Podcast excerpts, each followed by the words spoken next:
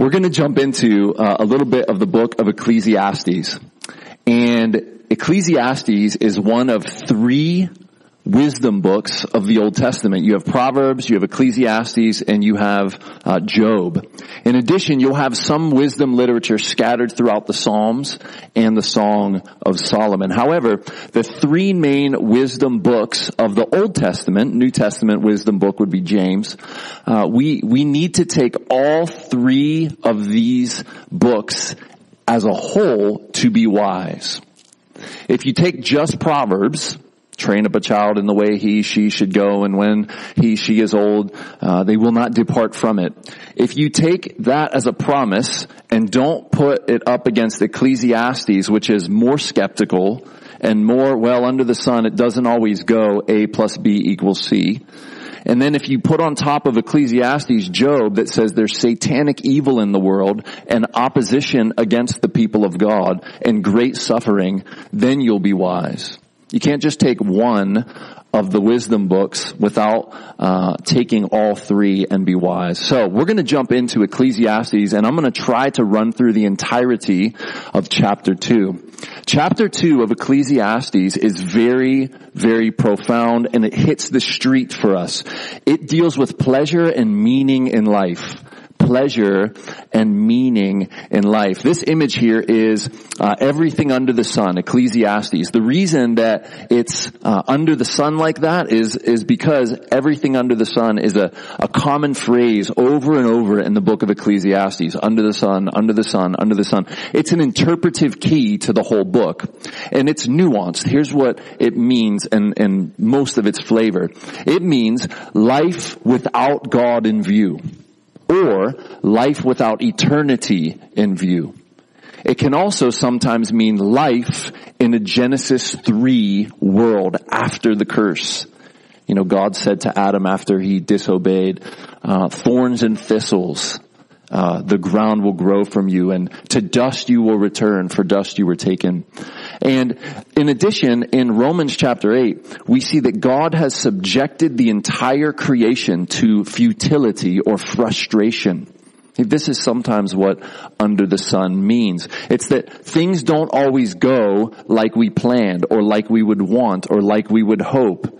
And sometimes the righteous suffer. And sometimes you can do all the right things and it go really bad for you. And for some people, they do all the wrong things and it goes really well for them under the sun.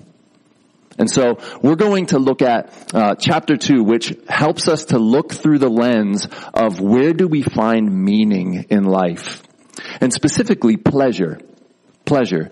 Uh, we often look for meaning and significance in life in pleasure. So let's read 1 through 8 of chapter 2 and then we'll begin to go through it. This is the English Standard Version. I said in my heart, come now, I will test you with pleasure. Enjoy yourself. But behold, this also was vanity, which could be translated vapor, mist, breath. I said of laughter, it is mad. And of pleasure, what use is it? I searched with my heart how to cheer my body with wine, my heart still guiding me with wisdom, and how to lay hold on folly till I might see what was good for the children of man to do under heaven during the few days of their life. I made great works. I built houses and planted vineyards for myself. I made myself gardens and parks and planted in them all kinds of fruit trees. I made myself pools from which to water the forest of growing trees. I bought male and female slaves and had slaves who were born in my house. I, I had also great possessions of herds and flocks, more than any who had been before me in Jerusalem. I also gathered for myself silver and gold and the treasure of kings and provinces. I got singers, both men and women, and many concubines the delights of the sons of man. Now, modern scholarship is divided on who wrote the book of Ecclesiastes, but I'm convinced that uh, Solomon, the third king of Israel, or the, the son of David, is the one who wrote Ecclesiastes, because when you read through the book, everything he describes matches the life of Solomon. and especially in this chapter, which we will look a bit into his biography, uh, we see here several paths that we, even we, are tempted to go down to find meaning or satisfaction in life. What is life about? Why am I here? Why do I exist? What is this whole thing about? And we see here jokes, alcohol, projects, beauty, money and possessions, music, sex, praise of man and work. All these we'll see in these first 11 verses of chapter 2. Now, in chapter 2 verse 1, we see, I said in my heart, come now, I will test you with pleasure, enjoy yourself. But behold, this also was vanity, which means mist, breath, or vapor. Now this word pleasure means gladness or sensory joy. Gladness or sensory joy. Pleasure ultimately cannot fulfill the longings of the human heart. Okay? The test has been done by Solomon and he gives us the conclusion right at the beginning. He says it cannot fulfill the longings, the desires, the deep-seated angst of human beings. And then he is going to go out uh, in great lengths to explain this in chapter 2 here of Ecclesiastes. Now, the first street he goes down to find meaning is laughter. Laughter. Is life about laughing? Is it about jokes? Can we find substance here? And his answer is no. I found it interesting that if you do some Googling, you'll find that most comedians are very depressed people. Very depressed people. And you would think opposite, right? Like on the surface, you would look at comedians, you'd be like, man, they would be great to hang around. It would be fantastic to be a comedian. The way they see the world and the way they, they're just probably amused all the time. Meanwhile, it's not the case. In fact, there's a podcast called The Hilarious World of Depression where the interviewer, who is himself a, comedian, interviews comedians about their depression. Okay? It's not a Christian podcast, so if you go listen to it, don't be offended, because uh, comedians do what comedians do, and they offend people purposefully. Now, what Solomon says here is it's vanity. It's vanity. Meaning there's nothing there. Vapor, mist, breath. Here, you could see a little better if I do that. How's that for you? Vapor, mist, breath. This is what James says, New, Test, New Testament wisdom literature, that our life is in chapter 4. He says, what is your life? Your life is but a breath or a mist or a vapor. Surely uh, James is drawing here from this word. And he says of laughter, it's mad, and of pleasure, what use is it? The word mad means to make look foolish or make a mockery of. It's senseless senseless. It doesn't make sense. So moving on from laughter, he says, I'm going to try alcohol. Now for many of us, we seek meaning in drugs and alcohol, but maybe not meaning so much as a band-aid. Maybe medicine. Maybe we medicate more so with drugs and alcohol. But Solomon here is trying to see, is there meaning here? And watch what he does. He says, I searched with my heart how to cheer my body with wine, my heart still guiding me with wisdom, how to lay hold on folly till I might see what was good for the children of man to do under heaven during the few days of their life. So this is a test experiment. notice he says, I said to myself, I will test you. I will test you. My heart still guiding me with wisdom. And so Solomon here is doing a test. He's going to get drunk on purpose to see if he can find some substance and some meaning here. And his conclusion is, nope, it doesn't work. Drinking wine, believe it or not, is never prohibited in the Old or New Testament. Okay, and this was not grape juice. Nor was it grape juice at the Last Supper, nor was it grape juice when the apostle Paul said to Timothy, take a little wine for your stomach. Okay? This was a bad interpretation of many fundamentalist camps and it's, you throw it out. Okay? It is forbidden for the Christian to get drunk with wine. Do not be drunk with wine, but be filled with the Holy Spirit. Wine can fill you with uh, a spirit, if you will, and I'm not talking about a demonic spirit, but a, a sense where you are not in control of you anymore. This is the prohibition in the New Testament. Rather, we are to be full of the Holy Spirit so that the Spirit of God has control of you, not the Spirit of alcohol. And you, you all have either encountered this yourself or you have family members or friends or you've, you know, at least watched drunks on TV getting arrested. And you, you know that you would say things on alcohol and do things on alcohol and challenge people on alcohol that you never would if you were sober. And the only explanation is that something else has control of you and you don't have control of you. And so in the same way, the New Testament says we should be full of the Holy Spirit so that the Holy Spirit is controlling us. But the amazing thing about the Holy Spirit is when He has control of you, you have control of you. You are more of a sound mind on the Holy Spirit, if you will, drinking the Holy Spirit, than you are when you drink wine. Now, the, the Old Testament says that wine gladdens the heart. That's God's intent. God's intent for giving us the gift of wine is to gladden the heart. However, when you overdo it and you enter into a state of non-soberness, you are no longer gladdening, you are drunk, drunkening? I like to make up words. I hope you're okay with that.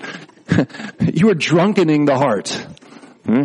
That'll be a new entry in Webster's next week after the sermon gets posted online. The idea is that you you are not in control any longer. The wine is in control. But Solomon here says, is there, is there substance here? Is there meaning here? What if we just spend our days drinking? Is that why we exist? I searched with my heart how to cheer my body with wine, my heart still guiding me with wisdom, and how to lay hold on folly till I might see what was good for the children of man to do under heaven during the few days of their life. So he says that I searched the paths of drunkenness, and we can add to that drugs, uh, e- either illegal or legal. You know, some people can get prescriptions and overdo it, trying to find some kind of relief or escape or perhaps meaning. Now, Solomon is going to move on from here verses 4 through 6 to works. I made great works. I built houses and planted vineyards for myself. I made myself gardens and parks and planted in them all kinds of fruit trees.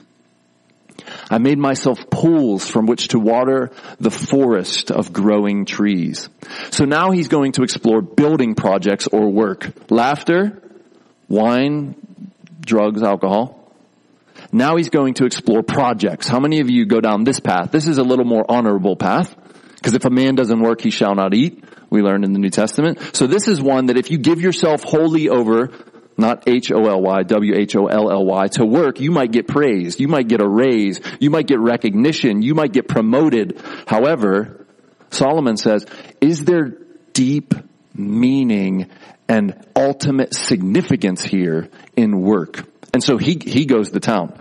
I made gardens and parks and planted in them all kinds of fruit trees. Now we know that this is not just your typical home and gardens insert, you know, the, the centerfold of home and gardens. Wow, look at that. No, this is beyond your capacity, maybe beyond the capacity of all of us put together, emptying our bank accounts. How do you know that? I know that because you can tour Jerusalem tomorrow and look at the pools of Solomon. You can go there and eat lunch. There's a playground by one of them and your kids can play while you look. These are massive pools that you can see from satellite to water these parks and gardens. Now, now you don't need massive amounts of water to water your few fruit trees and your little daisy, uh, you know, patch and then your tulip patch over here and your three bushes, do you? No, you just need a couple gallons of water a day or maybe not even that. Solomon used giant massive pools that could be used or seen from satellite to water these projects. These were massive endeavors. Now, now you realize, okay, by now, that Solomon is not himself out here doing the work himself. Right? You realize that. He, he is architecting, he is planning, he is putting over taskmasters who are over taskmasters who are over taskmasters who are over workers. He's like the CEO of the top, you know, of the Fortune 500 companies. And he's calling the shots. He is the man. Okay, let's move on. Where else does he look for meaning? I bought male and female slaves and had slaves who were born in my house. I had also great possessions of herds and flocks, more than any who had been before me in Jerusalem. I also gathered for myself silver and gold and the treasures of kings and provinces. I got singers, both men and women, and many concubines, the delights or delight of the sons of man. You see, they're the workers.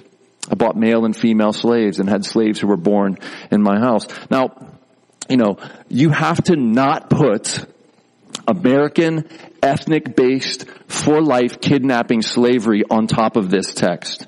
You mustn't do that. Okay?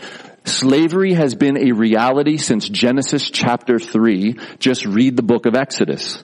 Okay? And, and the Jews weren't the first to be enslaved as, as a nation or a people. Okay? There are, even in the New Testament, there's commands of slaves that you're to obey your masters and submit and work as if you're working for God and not, see, but what happened in America was it was founded on kidnapping, which First Timothy says is sinful and wrong. Man snatchers, enslavers, kidnappers. Okay, this is why the whole system of American race-based slavery is not what the Bible commends or more like it regulates.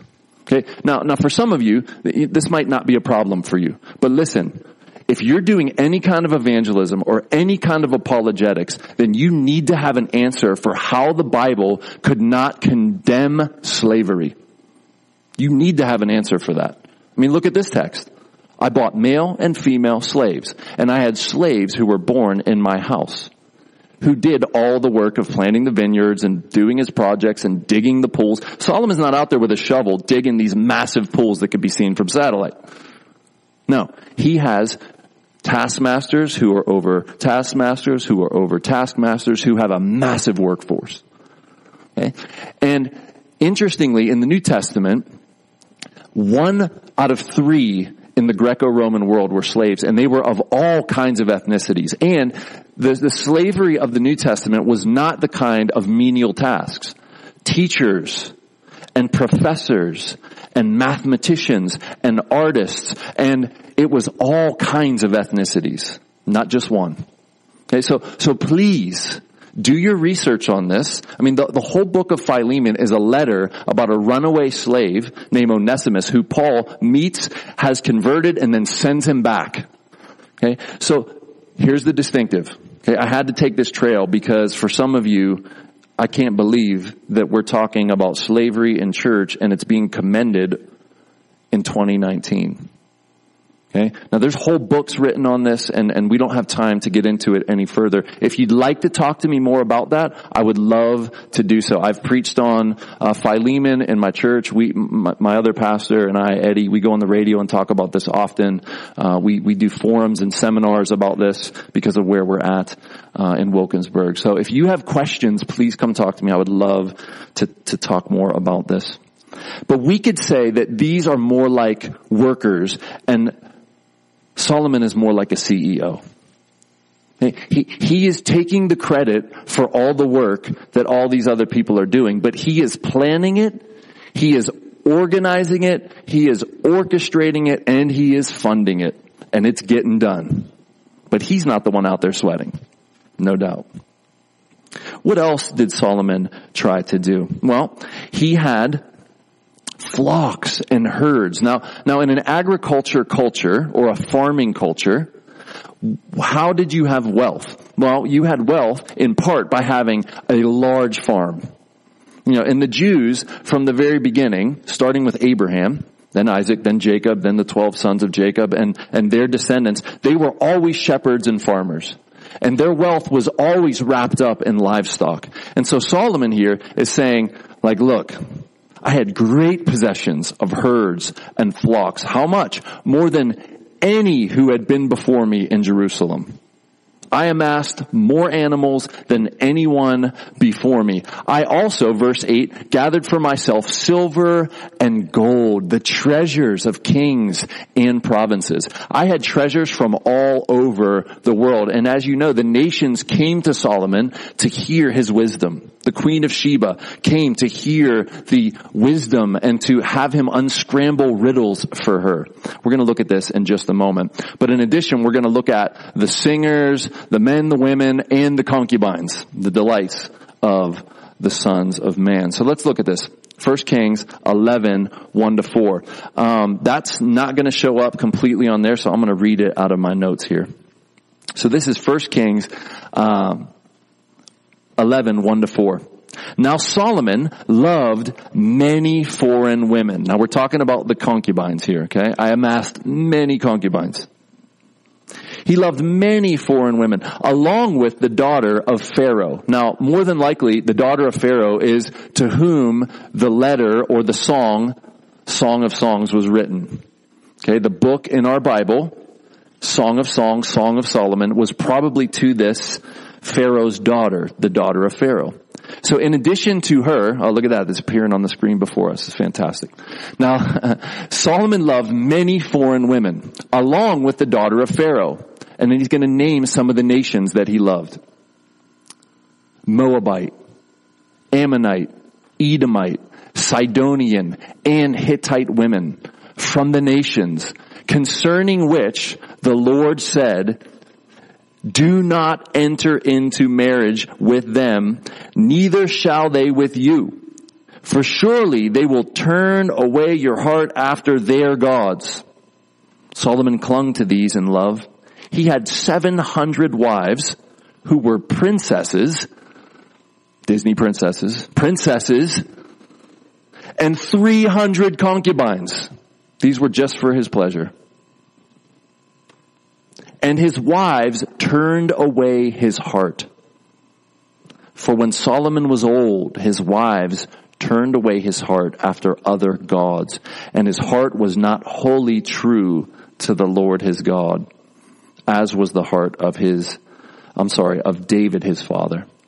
Now, now this is outrageous for us at this time. Okay, but ancient kings had power beyond what you can imagine, and what they said went. And in addition, the the um, the 700 wives here has more to do with making peace and making treaties with other nations. And so he would marry the daughter of the king so that there would be a, a pact, if you will, with Jerusalem, the king of Jerusalem, Solomon, and with these other nations. That's what was going on here. But in addition, he has 300 concubines. Now, listen, if anyone could explore if there was meaning and fulfillment and substance in sex, it was this man. This man. And he's like, nothing there. And now for some of you, this is not a problem, but for some of you, it is. And for some of you, it will be hard for you to imagine that this would not make you happy. And you're going to have to maybe experience heartbreak after heartbreak after dissatisfaction after dissatisfaction until you realize what Solomon here is laying out for you as it concerns sex. Let's look at 1 Kings 10. I got it here in my notes. 1 Kings 10, 18 to 21. This is concerning his great possessions in gold and silver and the treasures of provinces. The king also made a great ivory throne and overlaid it with the finest gold. An ivory throne overlaid with gold. The throne had six steps and the throne had a round top and on each side of the seat were armrests and two lions standing beside the armrests while twelve lions stood there, one on each end of the step on the six steps. The like of it was never made in any kingdom.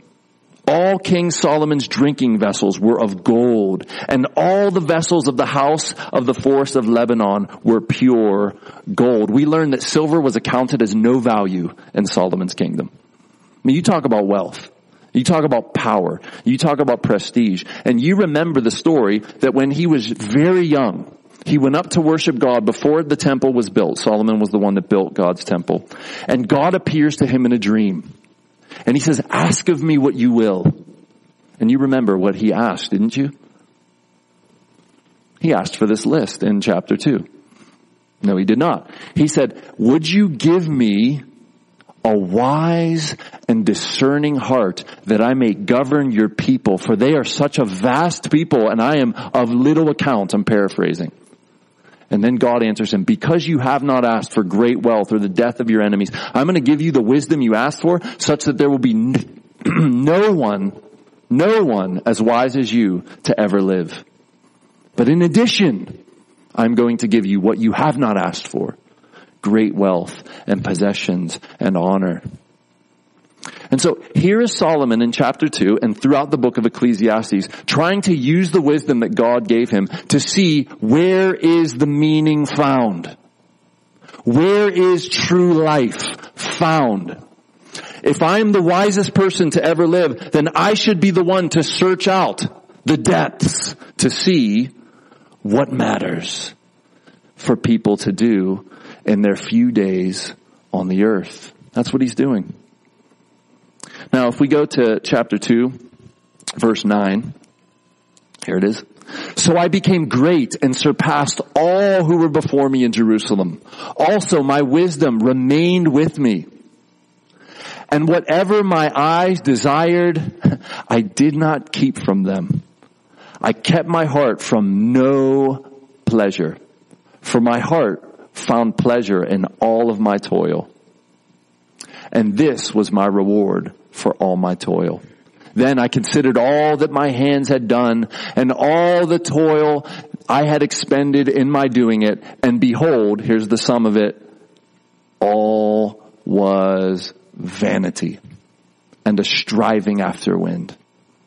And there was nothing to be gained under the sun. So, so after accomplishing all of that and going down all those roads, the sum of it is, it was like I was chasing wind the whole time. And you can imagine that, right? It's fall, the leaves rustle, so you, you feel the breeze and you go to chase it and grab it, and you're just running around like a fool, and people are looking at you from the outside saying, what, what is this person doing? They're definitely on some kind of hallucinogen here. There's something weird. Is, But meanwhile, when you chase all these things that Solomon chased, you look like that you look foolish to God. And yet you're chasing. Which one are you chasing? So let's go through it again. Where you at? Ready? Jokes, maybe laughter, projects, alcohol, seeking beauty in my environment, money, possessions, music, entertainment, sex, and we're going to, to human praise here. Look, so I became great and surpassed all who were before me in Jerusalem. Also my wisdom remained with me. It's great fame, glory. It, he tweets and he gets a billion retweets. His Instagram page is off the charts. No one has more followers on Twitter than Solomon. And he's like, you know what? It doesn't mean anything. Doesn't mean anything. There's nothing there. And then in verse 11, he says, work, work. Whatever my eyes desired, I did not keep from them. I kept my heart from no pleasure. For my heart found pleasure in all of my toil, and this was my reward for all my toil. So, so he does say that there is some reward. What's the reward? The satisfaction within the toil. And he returns to this over and over in the book. Okay, it's a theme. If you want to rise above the sun, if there is ultimate meaning, here it is. It's that God has given you work to do, and the work that He's given you to do, you should enjoy doing it. Now let's, let's dig a little bit deeper. Okay? C.S. Lewis, one of my favorite authors, has written uh, a little book called The Weight of Glory. And he talks about where we seek pleasure, the pleasure meaning is not in the things, but only comes through the things and points beyond the things. So he's talking about books and music, but you can put any of those categories that we just mentioned. Ready? This is from the weight of glory. The books or the music in which we thought the beauty was located will betray us if we trust to them. It was not in them, it only came through them. And what came through them was longing. These things, the beauty, the memory of our own past, are good images of what we really desire. But if they are mistaken for the thing itself, they will turn into dumb idols, breaking the hearts of their worshippers. For they are not the thing itself. They are only the scent of a flower we have not found the echo of a tune we have not heard, news of a country we have never yet visited. Do you think I am trying to weave a spell? Perhaps I am. But remember your fairy tales. Spells are used for breaking enchantments as well as inducing them. Lewis here is saying that if you trust yourself to these gifts of God, like, is there anything wrong with work? Is there anything wrong with laughter? Is there anything wrong with alcohol? Is there anything wrong with sexuality? Is there anything wrong with making your house or your yard beautiful? Is there anything wrong with great projects? No, a hundred times no. Those are good things. But if you entrust yourself to them, they then become small g gods and they will break your heart. They cannot give you what God can give you. And so here's, here's Lewis one more time in Mere Christianity. That one's a little smaller up there, so I'm going to read it from my notes. The Christian says, creatures are not born with desires unless satisfaction for those desires exists. He's using logic here. Creatures are not born with desires unless there's some kind of satisfaction for the desire itself. Examples he gives. A baby feels hunger? Well, there's such a thing as food. A duckling wants to swim? Well, there's such a thing as water. Men feel sexual desire? Well, there is such a thing as sex. If I find in myself a desire which no experience in the world can satisfy, the most probable explanation is that I was made for another world. If none of my earthly pleasures satisfy it, that does not prove that the universe is a fraud Probably earthly pleasures were never meant to satisfy it, but only to arouse it, to suggest the real thing. If that is so, I must take care, on the one hand, never to despise or be unthankful for these earthly blessings, and on the other, never to mistake them for the something else of which they are only a kind of copy, or echo, or mirage. I must keep alive in myself the desire for the true country, which I shall not find till after death.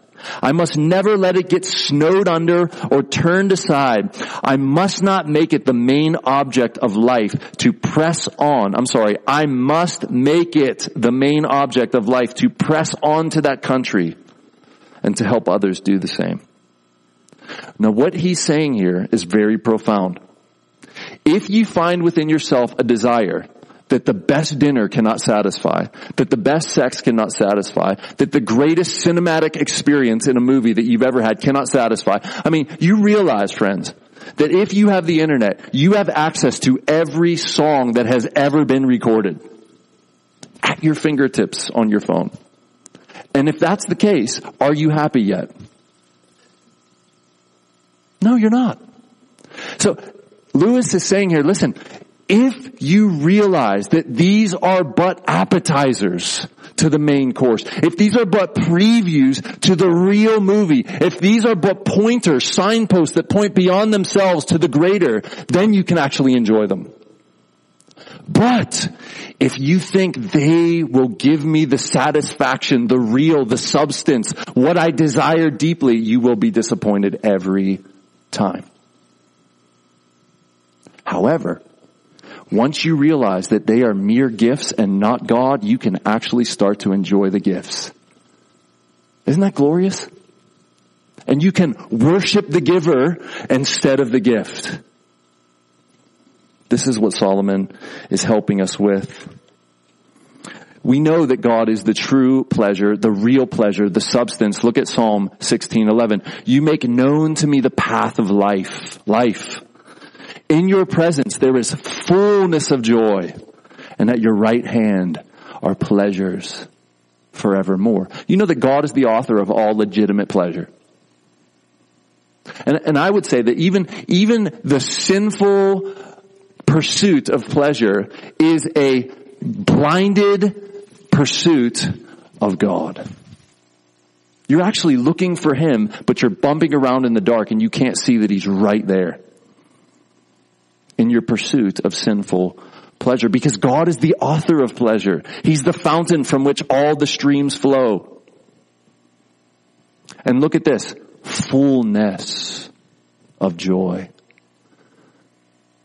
I like root beer. I like ginger beer too, but root beer does it better. When you pour root beer in a cup, or for some of you Guinness lovers, the froth comes up to the top. And if you just keep pouring, what happens?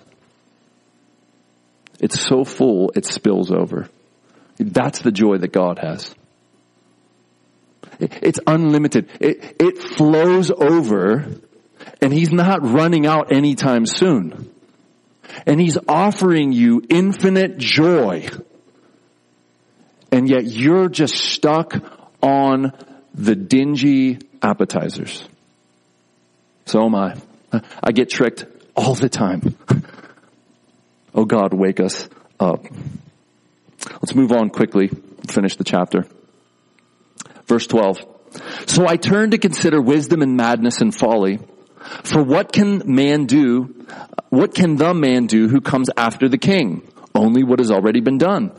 Then I saw that there is more gain in wisdom than folly, as there is more gain in light than in darkness. So he says, now I'm going to consider, is it better to be wise or is it better to be foolish? Which path is better? Madness and folly or wisdom? And he says, what can man do who comes after the king? Only what has already been done. In other words, I've accomplished all this and who can accomplish more? Like, I've exhausted all there is to do. I've blessed my kingdom. I have done good for my people. I have done massive projects. I have amassed wealth beyond anyone else. I have more wisdom than anyone else. There's nothing more for anyone else to do. I've exhausted every path in life. There's nothing more for others to do who come after me. But then he gets some light in verse 13. He says, Then I saw that there is more gain in wisdom than folly as there is more gain in light than darkness. So, you know, in an agriculture culture and in a place where there was no artificial light, you had to light a lamp, you know, no swiping the iPhone or the Samsung and putting on the flashlight, none of that. You, you had to light a fire literally to get some light. Or it had to be a giant ball of light in the sky. That was your light. And so he's saying you can get way more done and you can see more in the light than you can in the darkness. And you can get injured in the darkness often. And so he says it's better in the light than in the dark. Just like if you have wisdom, it's better than if you are just foolish. Verse 14, the wise person has eyes in his head, but the fool walks in darkness. And yet I perceive that the same event happens to all of them. So he's saying even though the wise have eyes in their head and they can see what they're doing and why they're doing it and where they're going and the fool can't, he perceives that the end of both of them is the same and this discourages him. What's the end? Verse 15, then I said in my heart, what happens to the fool will happen to me also. Why then have I been so very wise? And I said in my heart that this also is vanity. What will happen to the wise and the fool? A funeral regardless if you're wise or if you're foolish in life, the end for you is the same, says Solomon. Now remember, under the sun. You gotta keep that in mind the whole time we're going through this. He is searching out what is good to do without God in view, without eternity in view, under the curse, under the frustration and futility of life, and in a world where demons and evil run rampant. You have to remember that. Verse 16. For of the wise as of the fool, there is no enduring remembrance, seeing that in the days to come all will have been long forgotten. How the wise dies just like the fool. So I hated life because what is done under the sun was grievous to me for all is vanity and a striving after wind. That's depressing, man. So he's saying, think about this. If you want to pursue life and being remembered, leaving a legacy for yourself, think about how many people have gone and come and who is actually remembered. You remember Hitler, but that's not a good thing. You remember Judas, but you're not naming your child Judas. Like, like Judas is not number one in the list of 2019 baby names. No. But here's the question. This was posed to me and it blew my mind. You ready? Do you know the names of your great great grandparents?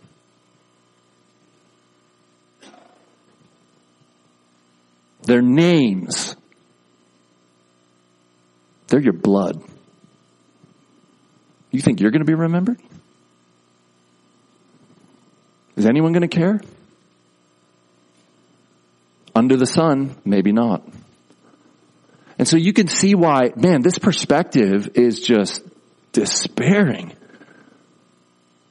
No purpose, no meaning, no remembrance, nothing. but I won't leave you in despair. Let's move on and finish the chapter. Verse 18, I hated all my toil in which I toil under the sun, seeing that I must leave it to the man who will come after me. And who knows whether he will be wise or a fool. Yet he will be master of all for which I toiled and used my wisdom under the sun. This also is vanity. And if you know the story, his son was not wise and he lays a heavier burden on the people of Israel and they rebel and the whole kingdom is divided. And all of his work goes to nothing one generation later. And that can happen to you. That can happen to me. We live wisely, we store up, we plan, we, we try to make it good for those who come after us and they're fools and they waste and they squander and there's no appreciation and no remembrance of you and your efforts and your wisdom and your planning. Nothing. That's what he's saying here. It happened. His fear happened. It was realized. We can read it in the pages of scripture. So, verse 20. I turned about and gave my heart up to despair over all the toil with wisdom and knowledge and skill I'm sorry. Uh, I'm going to read that again. So I turned about and gave my heart up to despair over all the toil of my labors under the sun. Because sometimes a person who has toiled with wisdom and knowledge and skill must leave everything to be enjoyed by someone who did not toil for it. This also is vanity and a great evil. What has man from all the toil and striving of heart with which he toils beneath the sun? For all his days are full of sorrow and his work is vexation. Even in the night, his heart does not rest. This also is vanity. Now we're going to jump out from under the sun, and this is God's view for the Christian. You ready? It is in vain, vanity, mist, vapor, breath, that you rise up early and go late to rest, eating the bread of anxious toil, for he gives to his beloved sleep. Now, now you noticed in that last paragraph, toil, toil, toil, meaningless vanity. Here's God saying, you know what? It is actually vanity for you to toil with anxiousness as if there is no God in heaven as if you don't have a father who cares for you, as if not every one of your hairs is numbered at any given moment of any given day of your life, as if he doesn't give permission for the ravens or the sparrows or the birds to fall from heaven and die.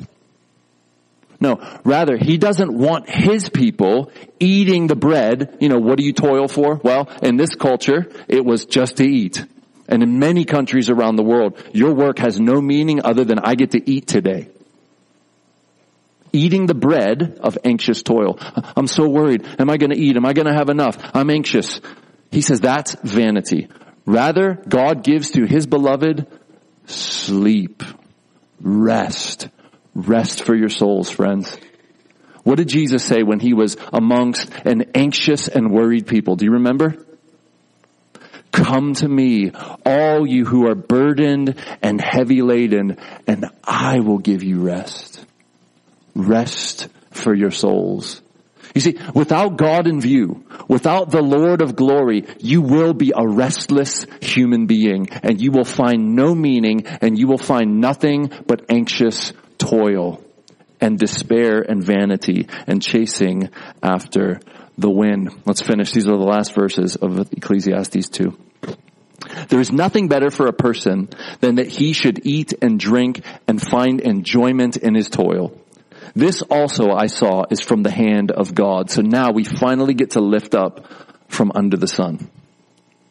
And, and the commendation here for you friends is God is purposeful in giving you your life and what you have to do with your life. And my task is not your task, and your task is not your neighbor's task.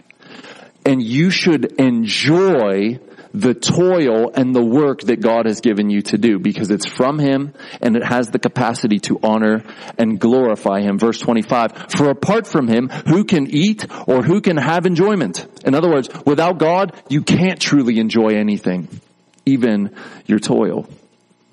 For the one who pleases him, God has given wisdom and knowledge and joy, but to the sinner, he has given the business of gathering and collecting only to give to one who pleases God.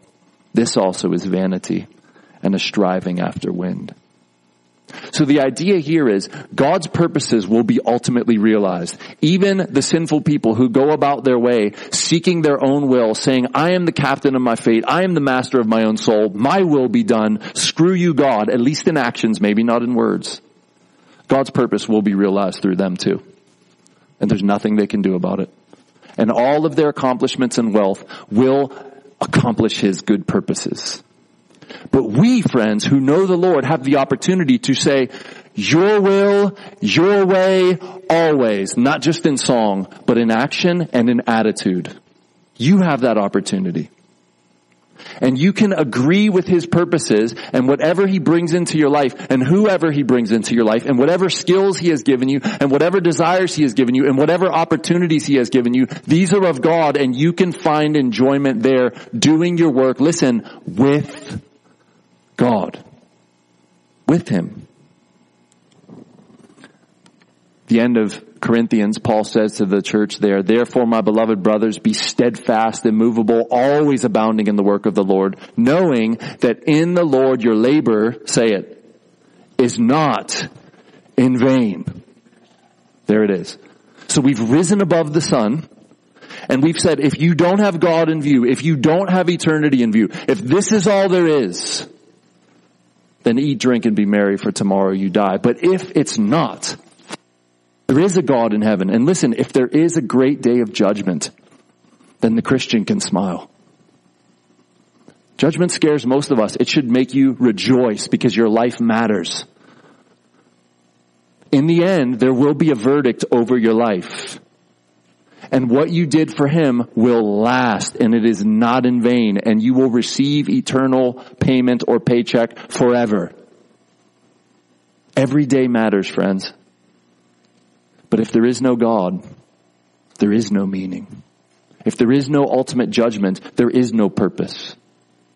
You have nothing to do but try to find fulfillment in your pleasures. But if God is real, if he is alive and well, then look at this verse, 1 Timothy 4 4. For everything God, everything created by God is good. And nothing is to be rejected if it is received with thanksgiving, for it is made holy by the word of God and prayer. This means that whatever you experience in good and, and legit, I'm not talking about sin, legitimate pleasures, gifts of God, you can enjoy because God has given it to you as a gift. Now if someone gives you a gift, what is at least polite to do or say? Thank you. And there it is. Look, it is not to be rejected if it is received with thanksgiving.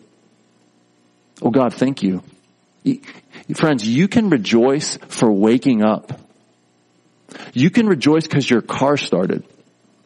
We have a brother in our church from, from Uganda, from Gulu, northern Uganda, and uh, he, he, said that most people, and I was there, I, I've seen it, most people do not have a car. And so if you have a car in Uganda, you are the upper class, and people hate on you for having a car.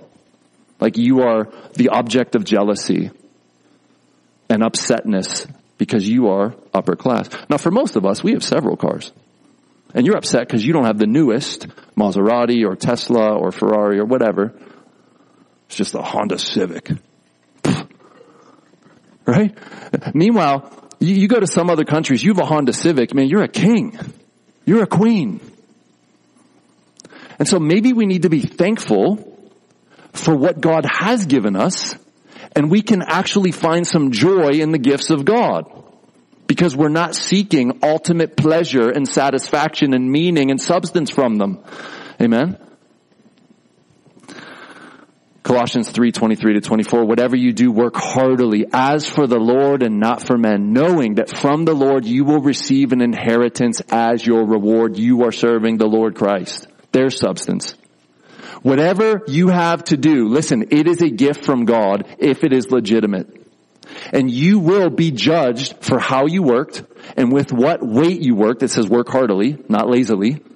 And if you have an attitude, my boss is not my boss, God is my boss, and my ultimate paycheck is coming, then it doesn't matter what you're doing if you're doing it for God. Right?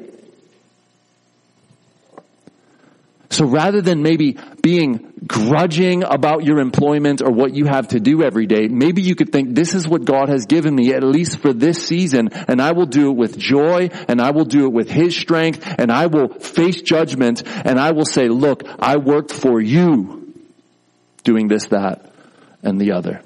And it has meaning then, friends. You see? No God, no meaning. No God, no purpose. No God, no satisfaction. No God, no ultimate reward. But because there is a God in heaven who keeps amazing details. I mean, details beyond what you can imagine. Such that Jesus said, hey, every idle word spoken is going to be judged. Okay.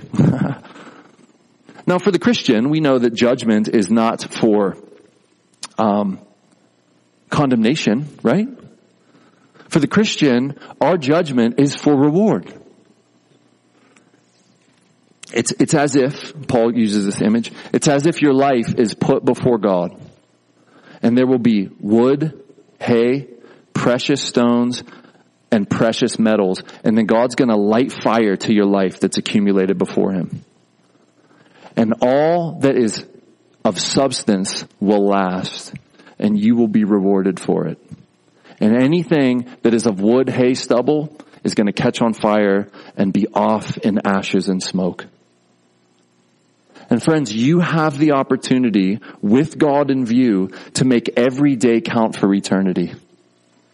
Will you be conscious of God in your everyday? God in your moments, God in your work, God with your frustrating boss and coworkers. God as you're tempted by Satan and demons to go down the road of illicit pleasures. Tempted to make good things God things. Will you remember not just with you, but He is empowering you to live as I am commending, as the New Testament here is commending. Friends, the only way that we can know this path of life here in Psalm 16:11 is to know Jesus Christ personally, to know the Father in heaven personally, to know the power of the Holy Spirit, not know about, know personally. Like, I know my wife more than any of you and you can know God like no one else. Because he is willing to stoop down and have that kind of a relationship with you. In fact, this is what was commended by Jesus in John 17, 3. This is eternal life that they know you, he's praying, and Jesus Christ whom you have sent. Friends, to have eternal life is to go through the perfect life, the death of Jesus, the resurrection of Jesus, and to entrust yourself fully to Him. To turn from sin regularly, not just once. We don't repent once. You know, Martin Luther, the great reformer, said that all of life is one of repentance. We're in a constant state of turning from sin to God. We are continually being saved. And we have the life of Jesus, the resurrected life available to us. And you can call on him anytime. Anytime, any place, for anything. And he will show up. And it's not because of what you have done. It's because of what Jesus has done. So let's give thanks and, and pray together. Let's remember what Jesus accomplished for us to, to break us out of that under the sunness. And the great hope, friends, is that one day the curse will be lifted, the futility and frustration will be lifted. In a sense, if there's matter and every molecule of matter has the curse attached to it, he's going to extract the curse. And your body and your soul is included in that extraction. It's called the resurrection. It is coming for us, and that is our hope. That is why we don't chase the wind and experience vanity, because it all matters. The resurrection is coming. Let's pray and let's ask God to help us to, at minimum, be more conscious that our everyday matters. Father, we give you thanks and praise for this chapter of the Bible, for this book of Ecclesiastes, though dark at times though despairing at times, we thank you that it is truthful and it is down to earth, street level, Monday morning type of wisdom. Father, we thank you that you allowed Solomon to go down all the paths that we seek to find life. And Father, he went down those paths for us and gives us insight that there is nothing but vanity chasing after wind there. Father, may we be encouraged that our everyday can matter because of the life, death, and resurrection of Jesus. We have life in Him. Our everyday, our moments, our work, our toil, our eating and drinking, our enjoyment of life can all have meaning and great purpose when done in your presence and for your glory. God, help us to be conscious of you every day, not just in these few hours on Sunday morning. May we live for you always, we pray. Holy Spirit, help us, please. Awaken us. Open our eyes. May we be conscious of you, Father, Son, and Holy Spirit. It's in Jesus' name. Everyone said, Amen. Let's sing.